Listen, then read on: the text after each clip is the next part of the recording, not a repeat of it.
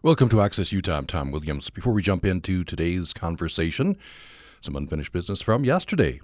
You'll recall that yesterday we talked with Kate Washington, who in her new book recounts her experiences as primary caregiver to her husband Brad, as he suffers through a very serious illness. And the book is about caregiving and the state of caregiving in America. It's called Already Toast, Caregiving and Burnout in America. And we received this email from Steve in Beaver Dam, Arizona. Steve says, listening to Tom's illuminating, often moving interview with Kate Washington, it occurs how important it is that Washington, D.C. hear her firsthand in-the-trenches testimony about caregiving. I do hope she's called to testify in front of the relevant committees in the House and Senate, and that real reform ensues. Appreciate that comment, Steve. Keep those coming to upraccess@gmail.com. Now our conversation with Judy Kawamoto from January.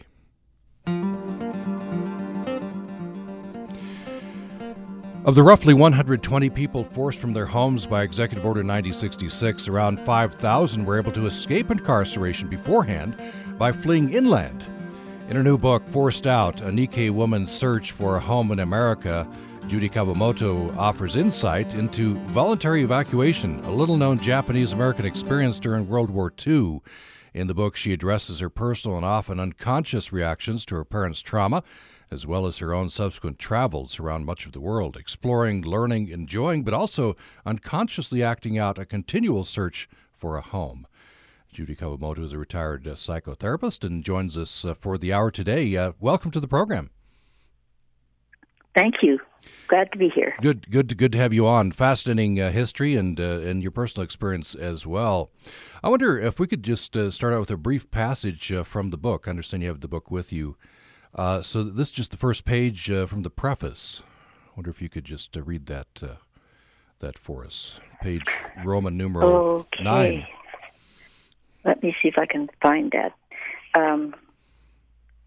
So, I'm sorry, the first page from the preface? Yes, just that first page from the preface. Okay. Digging up stories about the past, about one's family, and about one's early life, wherever that may have taken place, can be a trying affair. So many of these stories, at least for me, have been difficult memories of racism and hardship and poverty. Memories that under normal circumstances one tries not to dwell on. In fact, growing up, my personal motto was not try to remember, but try to forget. But life doesn't always let you have your way. There is a particular question I know I will be asked whenever I meet another Japanese American over the age of, say, 50. A question I always have to respond to with the same disappointing answer. The question, what camp was your family in? My answer, we didn't go to a camp. The questioner is not referring to Girl Scout camp or church camp or junior high school leadership camp. No, the questioner, clearly seeing I am a woman of Japanese ancestry, is referring to the World War II incarceration camps for Japanese Americans. Yeah, that's very striking. And you go on to say that, over time you got this question, you were, irritated, but mostly frustrated. But you say most of all it left you feeling unseen and like a perpetual outsider. So outsider among even potentially, a community which could have included you. Exactly, yes. So why did you, obviously, very interesting history, but why did you especially want to tell your story?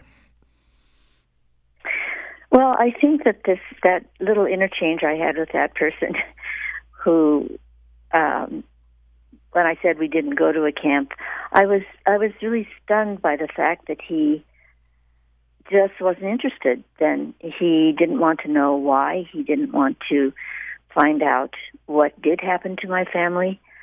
He just kind of walked away, and it really was it was so kind of disconfirming, or if that's a word.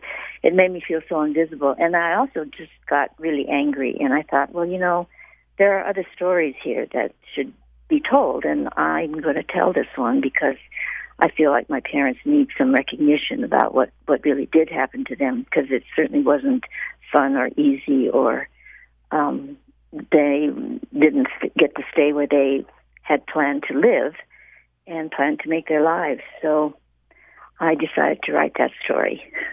Yeah, it's fascinating.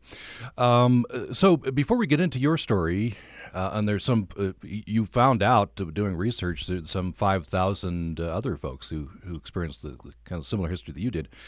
But remind us about the Japanese Americans who were sent to what they were called internment camps for people who may be a little fuzzy with that. This is Executive Order 9066. FDR issued this order. What was the rationale? What was the reasoning that was given?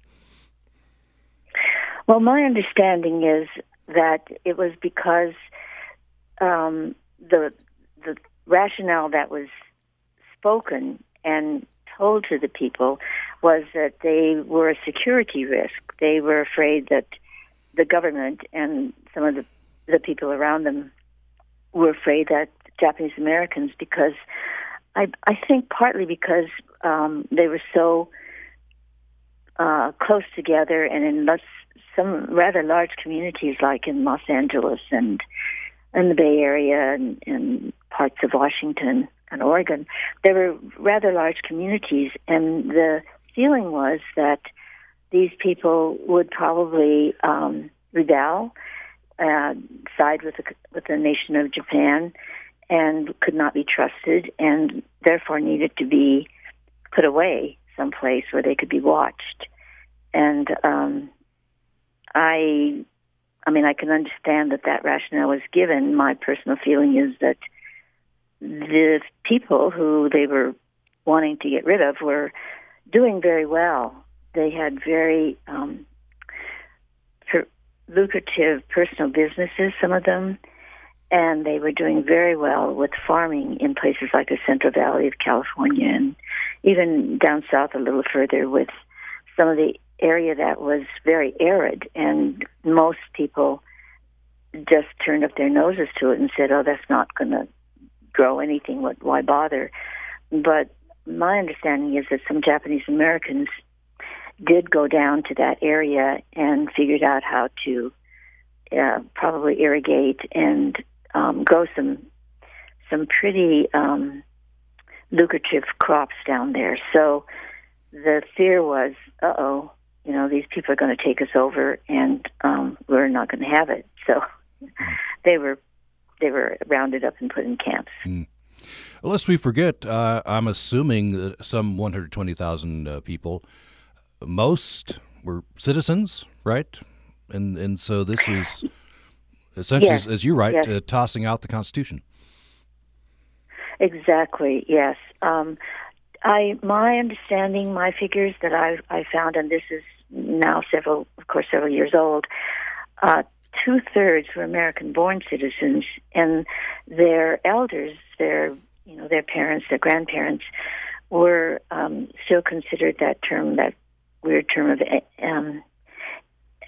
aliens, and they actually were not allowed to become citizens to some early law. So otherwise, they probably would have wanted to become citizens and taken, whatever tests or do whatever process they had to go to become citizens. But they were not allowed to do that through law. So there was not a question of loyalty really within their communities. They were all very loyal, and they liked being where they were, and they liked being able to be citizens when they could. One more thing on those who were sent to internment camps before we get to your story. I believe most were promised you can return to your lives, after the security risk is over. But that didn't turn out to be the case, right? Businesses, homes had already been taken over. Yeah, my understanding is that, yes, exactly what you said, that so many of their homes, quote, and businesses, quote, were pretty quickly taken over by people who were not doing as well, white people who were not doing as well, are people who just thought, wow, this is a good moment. And a few years ago, I went to the International District in Seattle just to kind of check out where my parents had been living and working. And there's very clear information there that some of the businesses that were so hastily evacuated because the people, you know, who owned the Japanese Americans who owned the businesses didn't really have a chance to do anything to get rid of them, to sell them, or to take them apart and store things. They were just, you know, ushered out, and it was pretty fast, the takeover by the white population, and they were very pleased to be able to just move into businesses and homes that had pretty much been left the way they'd been functioning all along. So businesses were well stocked, and homes were. Most people didn't have an opportunity to take furniture with them or any major personal belongings, except, you know, they could pack a suitcase. My understanding is that what I've always heard and read is that you could pack one suitcase, and that was it. And you were taken off to, at the time, they didn't know where. So I did visit some of those places in Seattle, and did see some of the businesses, and a museum that was built for documenting that history. And it was interesting because that's a fairly large district, and some of the businesses there are still, you know, they're still thriving. They haven't. Most of the people who run them and own them are not Japanese Americans. Many are other ethnic Asians, Cambodians and Laotians and Koreans, but they were eventually able to take on the businesses from some of the white people who had tried, and some pretty unsuccessfully, to take over the businesses that the Japanese Americans had left. Mm. So tell us about voluntary evacuation. This is in quotes, right? Right. So what happened with your parents and others like them? Did they see the handwriting on the wall, or did somebody tell them you got to leave, or what happened?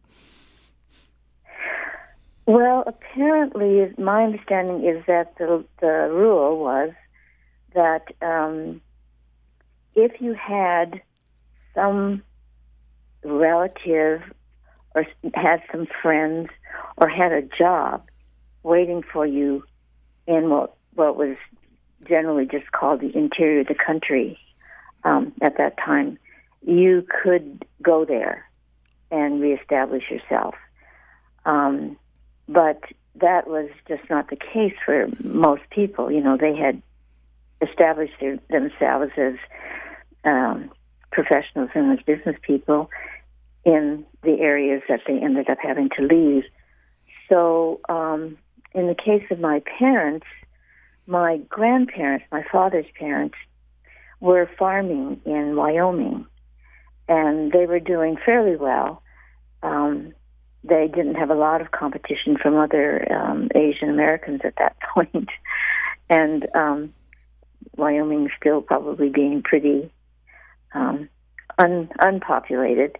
And so my parents decided that they would just go there and stay with my grandparents, because my father said, I'm just refusing to raise my children in a camp. I'm just not doing it. So they left and stayed with my grandparents. Hmm. So you took, in the book, you write you take a trip to Seattle, many years later, of course. Trying to find out the life your parents lost, right, when they were forced to move to the interior. Uh-huh. What did you find? What kind of life do you think they would have had if they hadn't have had to go to Wyoming and then Montana and Colorado? Well, you know, as I had said a little bit ago, that the actual International District had changed a lot, and a lot of the businesses that had been Japanese American were first taken over by whites, and many of them did not do well because people, bless their hearts, the white people in the community just refused to give them any business because they were aware of the unfairness of the whole thing, and so other ethnic Asians had taken over much of the professional and business lives of people living in the International District. My parents, at the time of the evacuation, my father was a student at the University of Washington, and he had to work during the day, but he went to classes at night, and he was, you know, trying to hold on to that, because one thing that he, and of course I think the stereotype is in part true, that Japanese Americans really value, is an education. So he was doing what he could to get his, and it was, you know, it wasn't easy and it wasn't particularly fun, but he was hanging in there, working days and going to classes at night. So when they left, he had to give all of that up. Yeah, and you're right that your mother also lost a community of other, you know, young Japanese American mothers, and a support system, right? Yes.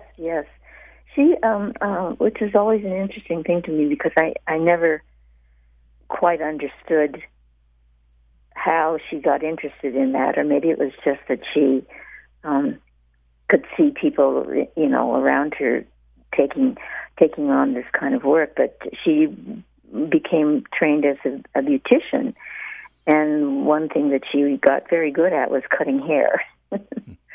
So she, when we were growing up, she would always cut our hair, our meaning myself and my two sisters.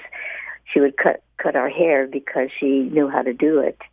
And so when they had to leave, she had to give all of that up. And there's a process where if you're doing that work, you have to renew a license to remain a beautician.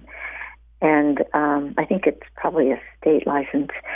And so she has, we have records, my sister, who keeps some of these documents, has records of my mom's licenses for maybe 5 years or so, and then of course they just stopped altogether because she was, went to camp or went to Wyoming and didn't pick up the business there. Yeah, it's very poignant. Every year, and then they stop, and never to be renewed, right? Right. Let's take a brief break. When we come back, I want to hear about life in. You were born in Wyoming and then raised in Montana, and then went to Colorado. And I want to talk about. You have a whole chapter on trauma. It's called "Mind the Gap," and the ways the people deal with trauma. Of course, you learned about that as a psychotherapist.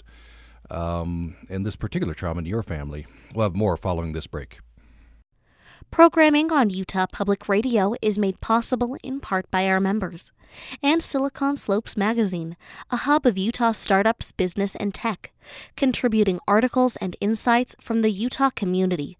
Information on advertising in print and digital versions at siliconslopesmagazine.com.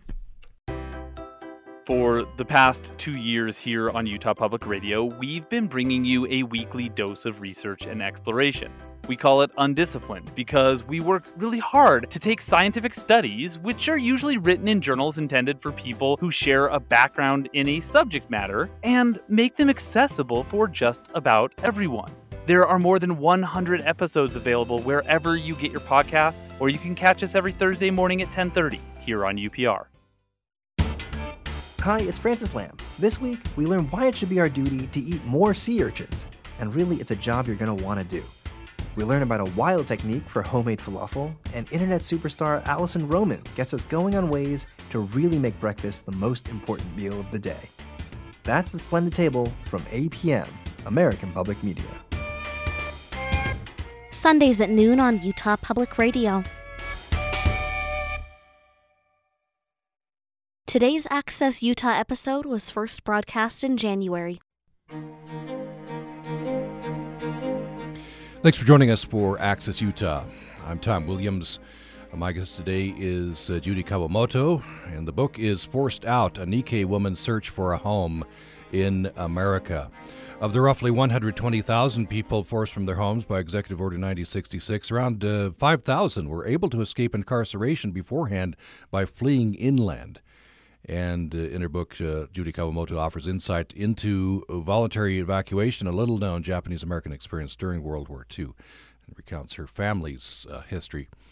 Just briefly, Judy Kawamoto, you were born there in Wyoming, but at a certain point your parents, you're right, your dad, even though he grew up there in Sheridan, couldn't find work. I guess people wouldn't hire him. And so there was land in Montana, and I guess the government said, well, let's have folks raise food, right? Yes, and especially sugar beets, because people were languishing for their because of their lack of ability to get sugar. And I'm not quite sure why that was true, but of course we probably all heard some stories about people in England really hurting because they couldn't make frosting for their cakes, and they couldn't make cookies, and so it was kind of a big deal to be able to raise sugar beets and make sugar. Mm-hmm. And it sounds like your grandparents moved with you to Montana. You know, I am not clear exactly how they got there. I believe that they moved first because they seemed to be set up before we arrived. So I don't know what made them leave Sheridan. I never really quite got that piece of history, much to my regret. I wish I knew more about that. Yeah. I want to pause here just to mention your grandmother. Sounds like a remarkable woman. So she was married to a fellow. He decided to go back to Japan for whatever reason. And she said, no, I'm not going back. Yes, that was Grandma. So I guess she knew that she'd be giving up quite a few freedoms as a woman if she went back to Japan at that time, right? Yes, I think that was probably what made her decide not to do it, because she was very, I think, not only a hard worker, but she was pretty creative, and she was, I think, brave. She wasn't easily scared off. She was willing to try things and take a chance on, doing something. Yeah. Tell me a bit about your parents. You learned years later, I think, theirs was an arranged marriage. Yes. Boy, what a shock that was. I had no idea, because, of course, they, to me, were a modern generation, and, growing up in the 50s and early 60s, I graduated high school in 61, so mostly the 50s, I guess. And if you think back on that time, the role of women was pretty prescribed, and women looked a certain way. They usually had their hair well done, and wore lipstick and makeup, and at that time, big puffy crinoline skirts were coming in, petticoats were coming in, so their skirts were kind of sticking out and looking very fancy, and sweaters, and in school the girls would wear sweaters and skirts and bobby socks that would match the color of their sweaters, and some kind of maybe white buck shoes or loafers or something. And so it was very, people were very, you know, they were conscious of looking right and doing the right thing in terms of fashion. So I think my grandmother was somebody who paid attention to that, even though she couldn't always do exactly the most fashionable thing, because she was working most of the time. Mm-hmm. Now, before we get to some of the rest of this, I wonder if you have a passage from the book you'd like to read. Well, I do. It's not necessarily exactly to the point of what we've been talking about, but I do have a excuse me. I have a passage here about. Oh, sorry. I'm having some allergy stuff going on. I think it's the dry leaves and things here in Colorado. Right, so right. A little croaky. Sorry. It's about when we moved to Denver, and yeah. I had to go to a junior high school that was, for me, it was a big junior high school, probably 300 kids or something like that. You know, it was my father was dead set on not having us get cheated out of our education, because, of course, he always felt that he had been that cheated, and so he made sure we lived in the part of the city that had decent schools, and so we were we were living in East Denver, and I went to my class in junior high school and was pretty shocked that the class, just my class alone, probably was as big as the entire little country school that I had just left. So it was an adjustment. Mm-hmm. But I do have a section I can read from that. Yes. The more I took in with this new junior high school, the more I wondered where I belonged, and I didn't seem to fit in comfortably in any specific group. I had never met anyone Jewish before junior high school, but I soon learned the meaning of words like synagogue, menorah, and Hanukkah, and their importance to my many classmates who came from Jewish backgrounds. Some came from families who were very liberal in their religious and social practices. Others were from families who practiced their religion more strictly. I was learning to make distinctions among my friends. Other friends came from families who were considered old Denver families, meaning they had taste and manners and old money. My family was struggling working class, but because of the elevated value we placed on education, I seemed to be making friends with the kids who clearly came from much better-off middle-class families. Our values, goals, and aspirations weren't all that different. It was a financial gap that separated us. Well, that and some of the social behaviors that only my siblings and I noticed. As a minority in every sense, it was up to us to learn the ways of the mainstream.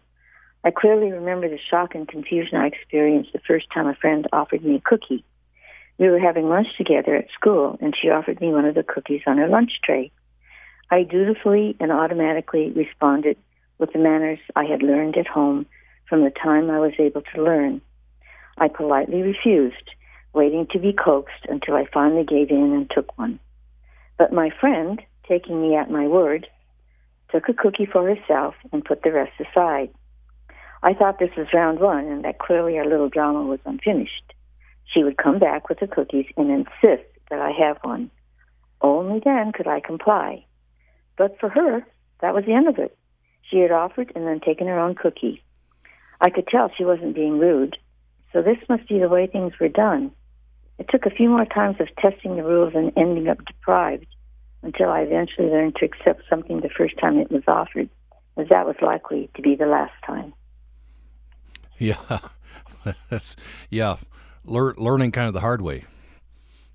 the rules there. Yeah. Kind of low stakes, but still. Yeah, thanks for reading that. Appreciate that. So it's junior high, I think any person of that age feels the need to fit in. You had some, I don't know how you felt then about fitting in. Of course, there are larger questions of, culture and assimilation, but sounds like you were making friends, but of course you were a minority as well. Yes. Yeah, you know what? When I think back on it today, I think of how, I understand two parts to this, I guess. One is that I'm very grateful to the generosity and the welcoming atmosphere that the school, the junior high, established when I first came, because I started slightly after school had already begun, and so I was coming in late. I had to register late. I had to reassign classes, the whole thing. So I kind of stood out to begin with. But I was very, I think, surprised and very pleased that people were very accepting and generous and didn't act strange around me or didn't ask me a lot of weird questions.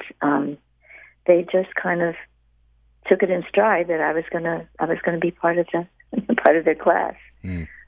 But I think the other part was that I really did have to learn new ways of being in the world, and it was definitely it was different from what I had grown up with and the way I was used to thinking about people and interactions with people, which was, I think, in Japanese culture.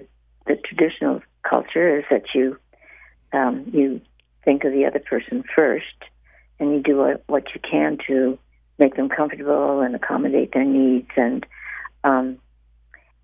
they're appreciative. And I think the underlying unspoken aspect of that is that you know that will be reciprocated in time or with the opportunity. It's not. It doesn't go unnoticed.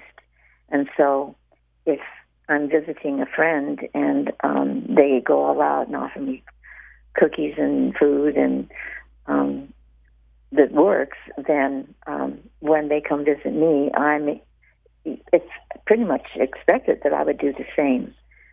So that was not necessarily true growing up in a white world where everybody thinks of themselves as individuals and independent and trying to kind of make it on their own and prove themselves. And if you can keep up, fine. And if you can't, well, that becomes your problem. Mm-hmm. Yeah. I want to just read a couple of sentences here and then have you respond.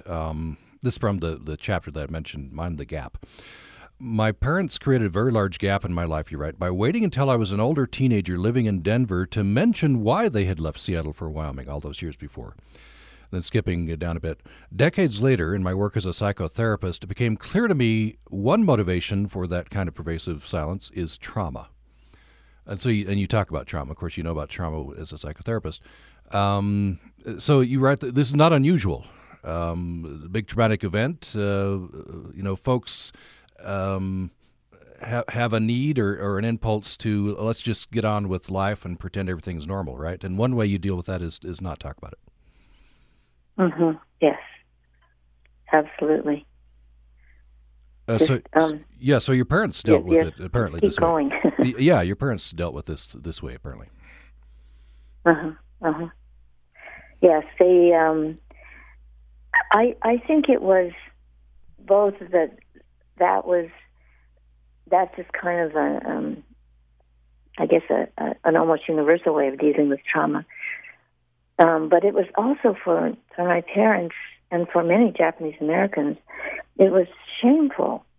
It was so shameful to have been singled out like that and put in camps and barricades prisons, you know, and so you certainly don't want to dwell on the shame.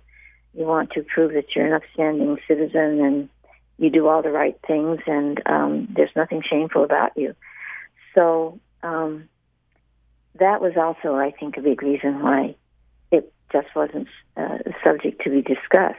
You know, you carried on with life, and you did all the things that were expected and more because you wanted to prove that you were worthy.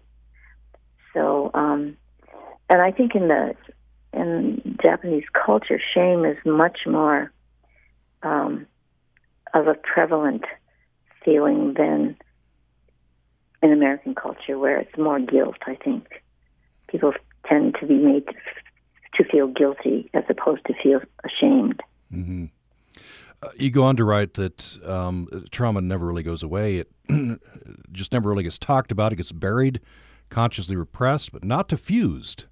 You see, the nasty thing about trauma is it can continue to do its dirty work long after the direct experience of the event, and I think handed down, right? What? How did this, you know, I guess you felt like you had fairly normal childhood, I guess, but then these things come out. What were your feelings at the time when you learned about this? Well, I guess when I really learned about it as a psychological aspect of a person, I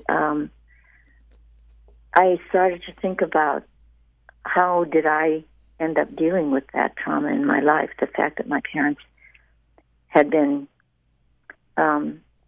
removed and forced to live places where they didn't want to live, do things they didn't want to do, and never actualize themselves. You know, I started to understand more my sense of lifestyle, which was to not ever really feel like I had to settle down anywhere, like I could just pick up and take off and move to a new place, whether it was a new city, a new state, a new apartment, a new country, which I never quite made. But I thought about it frequently. Oh, I'll just move to another country because that would be fun and exciting and interesting. And so I never thought very much about moving. And you know, when you move, it's basically very disrupting. Everything has to get packed up, and then you know you have to find a place, then you have to unpack. And so it's a big process. But for some reason, I just never thought too much about it until I realized that in a way it was a recapitulation of my parents' experience of having to do that without any input from themselves, and in that I unconsciously was kind of acting that out, that I didn't have to ever settle down and put pictures on my walls or buy a lot of china or anything that would need a lot of work to be packed up and moved on. So I see that. I saw that when I started to think it over. I saw that, and I still see that now as a part of a response to trauma. Mm. What has it done for you to jump into this history? You know, the overall history, your family's history, your personal history, to examine it. I guess there are painful aspects of digging it up, but maybe some healing aspects as well. Yes, I think so. Yes, I you know, I don't think when I started to write that I had a particular goal. And I wish I could remember who told me this, because I can't. I just remember that I was told at some point, well, if you want to be a serious writer, you have to do it every day. And I had to really think about that, because I wasn't sure how serious a writer I wanted to be, and doing it every day. But I decided, okay, I'll give it a shot, because I think one of the, and this sounds very, it's kind of shallow, but I thought, yeah, you know, here I am. I've written a few essays here and there, and what a drag to have to try to figure out how to get them published, because I haven't written them just for the hell of it. I would like to see some of these thoughts that I have had over time shared with other people, and in a more public manner than just telling a friend. And so the thought of trying to figure out how to get an individual essay published was so overwhelming that when somebody said to me, well, you know, if you really want to be serious about writing, you have to do it every day and you can write a book, I thought, well, I'll give that a shot, because I could put everything together in one book, and then if that doesn't take off, or if people aren't interested, then okay, they're not interested in the book, but it's not like getting rejected for 10 essays or something, you know, along those lines. So that's kind of how it happened. And the process itself, it was difficult to try to remember some of that stuff, of course, but because it wasn't pleasant. But it was also, I wanted to honor my parents, because, you know, they've been through so much, and they never got much, you know, nobody really acknowledged what they'd been through, and they were just happy to be able to continue to work and take care of their families. But when you go through something like that, it does change your life, and I just wanted to give them a nod and say thank you. You deserve some you deserve some credit for doing all that, you know, and going through all that, and surviving it, actually. Surviving it well, you know. You write this well in the dedication. For my parents, Rose and George Kawamoto, at a time when everything was taken away from them, they never let go of their humanity, which, of course, speaks very well of them. Mm-hmm. Yeah. I think that's who they were. Yeah, that's wonderful. Well, let's take another break. When we come back, we'll have our last segment with Judy Kawamoto, who is author of Forced Out: A Nikkei Woman's Search for a Home in America. We'll have that following this. Support for Utah Public Radio programming comes from our members and Lynn's Audio Video, serving Cache Valley for more than 63 years, offering cell phone repair, sales, and service on brands like Sony, Yamaha, Samsung, and more. Located at 1655 North Main in Logan. Information at lynnsaudiovideo.com. I'm Senator Dan McKay. I want you to join us for Both Sides of the Aisle from KCPW here on Utah Public Radio, a weekly debate over politics, policy, and current issues where I give the truth, Shireen says something, and Natalie tries to moderate the middle. Both Sides of the Aisle attempts to help you understand the important questions facing you, the residents of the state. Don't miss the conversation. Tune in Thursday mornings, 10 o'clock, here at Utah Public Radio. I'm Jay Ellison, producer of The Moth Radio Hour, and I hope you'll join us for our show here on Utah Public Radio, with true personal stories told live without notes to standing room crowds around the world. Moth shows are renowned for the range of human experience they reveal. That's The Moth Radio Hour, Saturday evening at 6, right here on Utah Public Radio.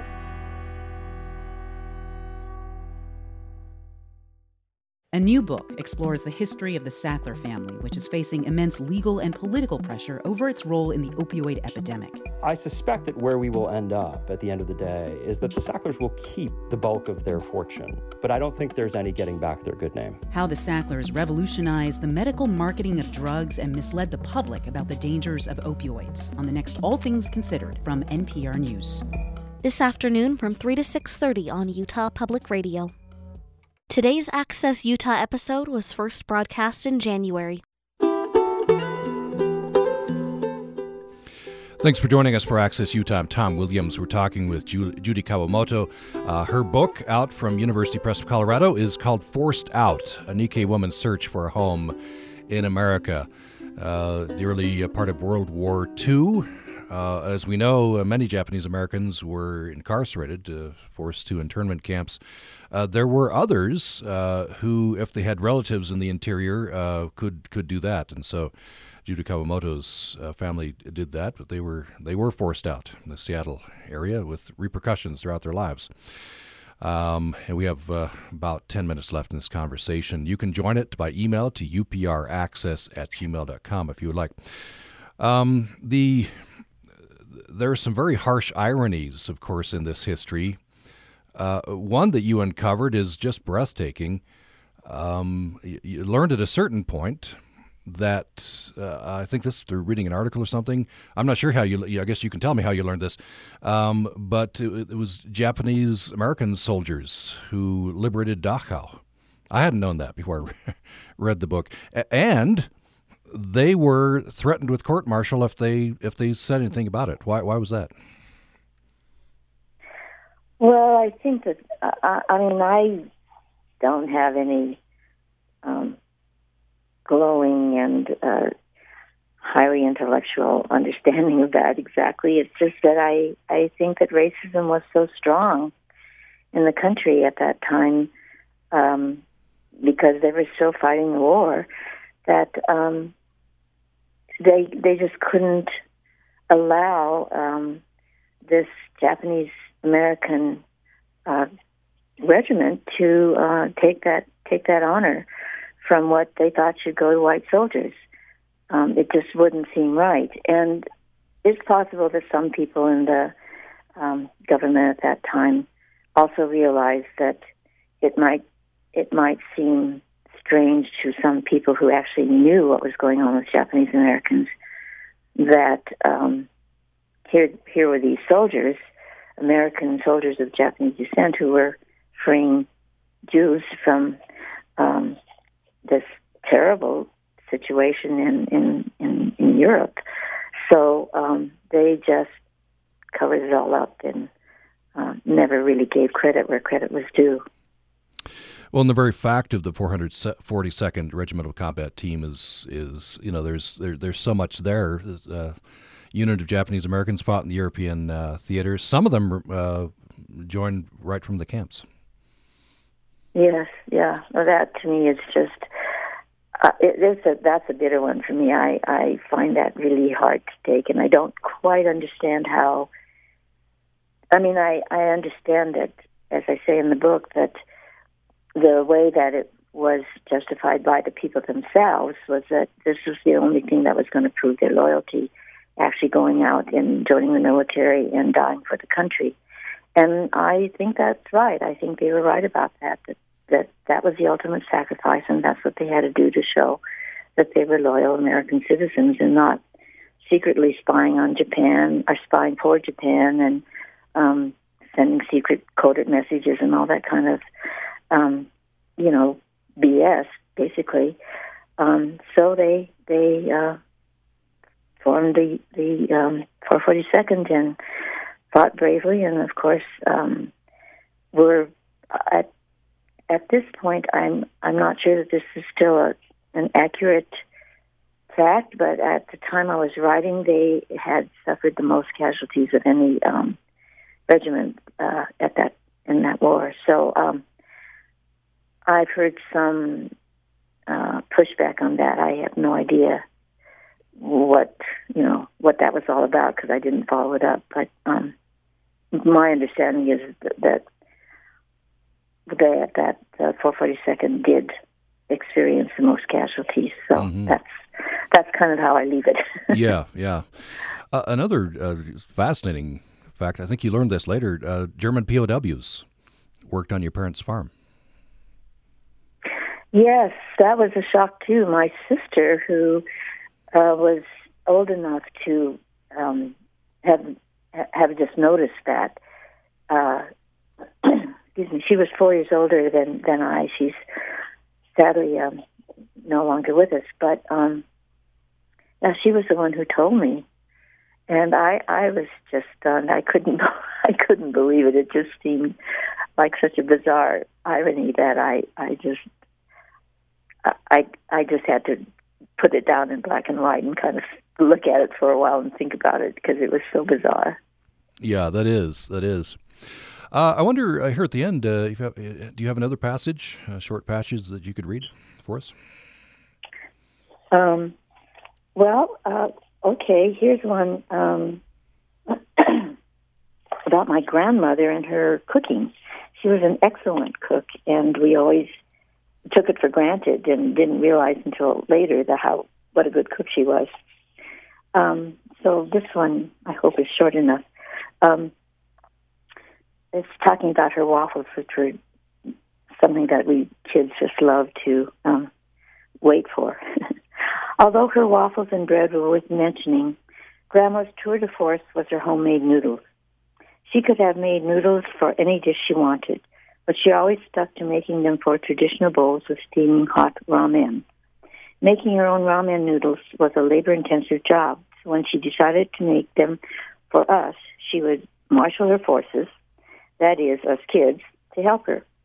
Perhaps the only time she could manage to make noodles was when we were around to give her a hand. At any rate, the important item that made it all possible was a noodle machine, a hand-cranked metal contraption that was screwed to the edge of a table or counter, and when fed a slice of dough, would send strands of fine noodles out the other end.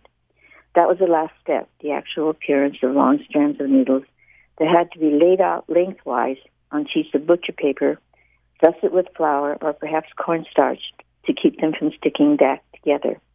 Before that, there was the making of the dough, which Grandma would knead to her own specifications of firmness, and she would then roll it out on the table and cut it into sections around 6 inches wide, which would fit the width of the noodle machine. One of us kids would feed the dough into the machine, another of us would crank the handle, and whoever was left would help Grandma take the strands of noodles, exiting from the other end, and get them onto the sheets of dusted paper. We thought it was great fun. I am now betting that Grandma thought it was a pain in the neck, but something she was willing to do just to make us happy. Wonderful. Gives you a real sense for your grandmother. Thank you. Yes, I was hoping so. Yeah, definitely. Well, we reached the end of our time here. The book's a fascinating book. It's out from University Press of Colorado. Forced Out: A Nikkei Woman's Search for a Home in America. And Judy Kawamoto has joined us. Thanks so much for joining us today.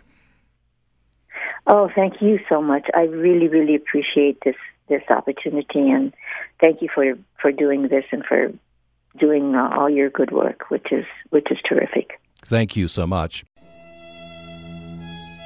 Utah Public Radio congratulates Jeannie Sir and Kaylee Foster, recipients of USU's College of Humanities and Social Sciences 2021 Recognition Awards.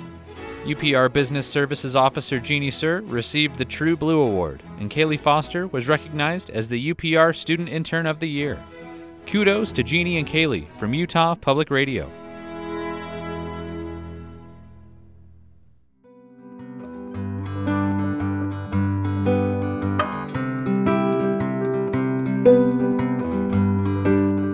This is Utah Public Radio, a statewide service of Utah State University and the College of Humanities and Social Sciences. KUSR Logan, KUSK Vernal, KUSL Richfield, KUST Moab, KCEU Price, KUSU FM Logan, also heard and streaming online at upr.org. This is Katie Swain, and I'm so happy to report that we have reached our $50,000 spring fundraising goal, and we've even exceeded it.